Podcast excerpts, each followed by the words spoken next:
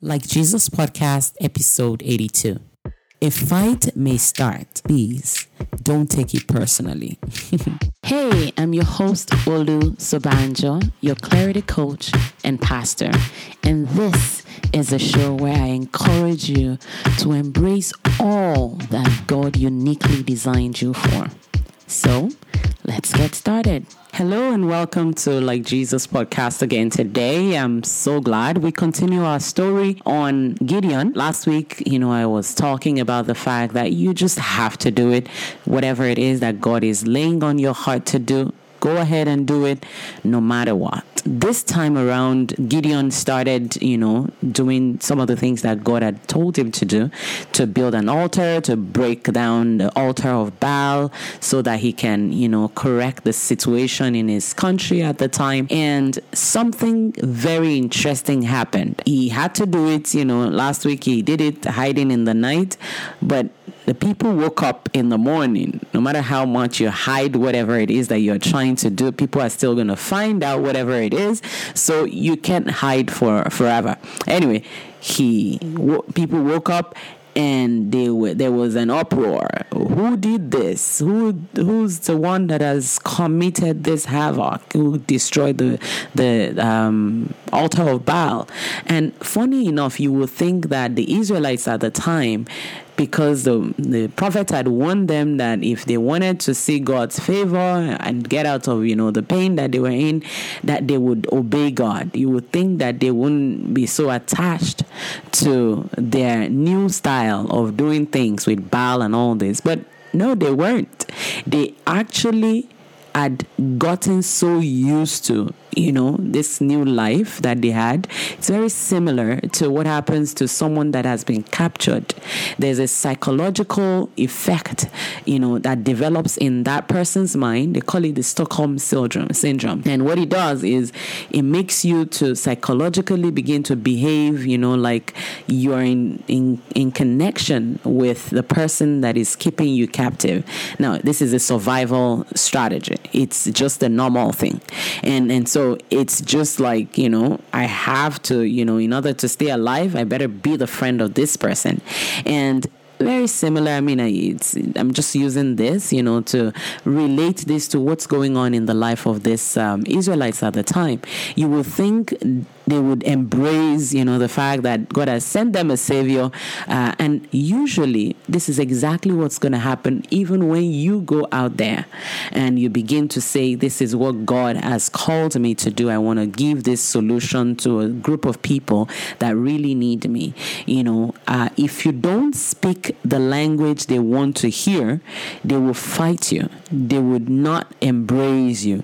They will not necessarily see you know what it is that you're trying to do. And so it's very important that you recognize the fact that it's going to happen you know. And and so today what i want you to know is a fight may start if or when you begin to do what God has called you to do. And when that fight starts, I want to advise you and guide you and say, please don't take it personally.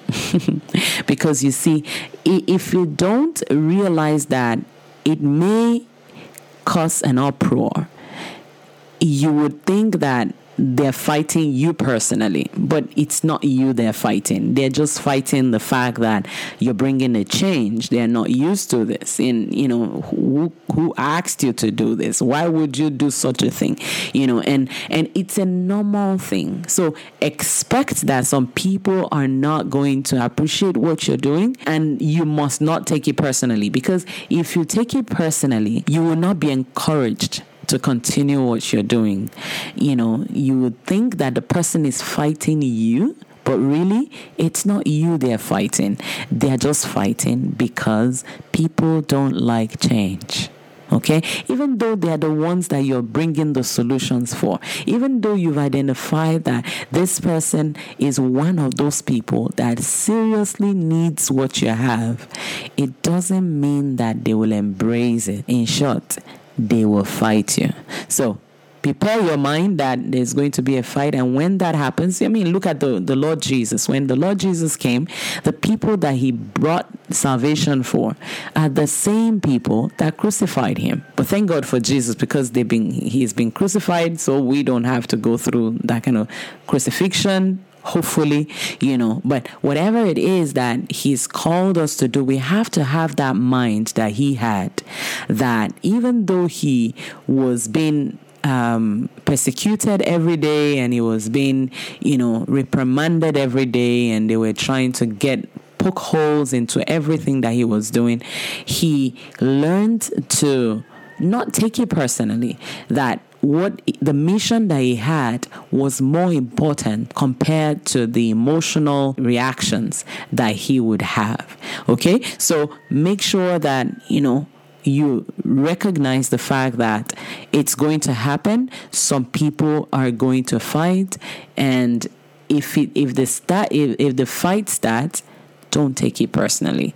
You know, you just have to make sure that you have a way of not getting into a fight that is not necessary, you know. And and then next week I'm going to be talking about what you also need to do in such a situation like this when when a fight starts after you de- started developing what God has called you to do. There are some steps that you need to do to take and we are going to also discuss further next week. Hello, quick announcement for you. The episode today is brought to you by my VIP program where I work one on one with believers to find work that God uniquely designed you for.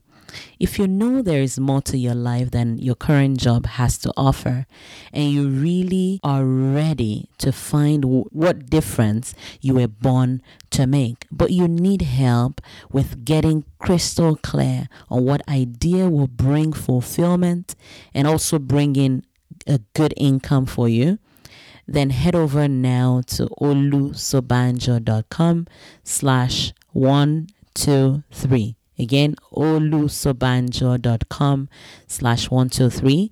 I look forward to helping you become. All right. And if you're already in a situation where there is some fights going on, I'm going to pray with you right now that God will give you the grace to deal with it so you can move on and start doing all that He wants you to do. Father, I pray for your son, your daughter, anyone out there that is already facing some opposition. I pray for grace. I pray, oh God, for favor. I pray that you will give them extraordinary strength to be able to pull through in order that they can do and be a blessing to their world and do all those things that you've called them to do so that other people can see the blessings that you've already put in them and they can also begin to do their own. In Jesus' name, amen. Thanks for listening to another episode of Like Jesus podcast. Don't forget to head over to Olu Sobanjo for more useful tips and resources. And if what we discussed today got your attention and you're ready to embrace God's design, but you need my one on one help, I would love to hear from you. Send me an email at olu at sobanjo.com. Okay. Get out there and impact someone else with what you've got. Bye for now.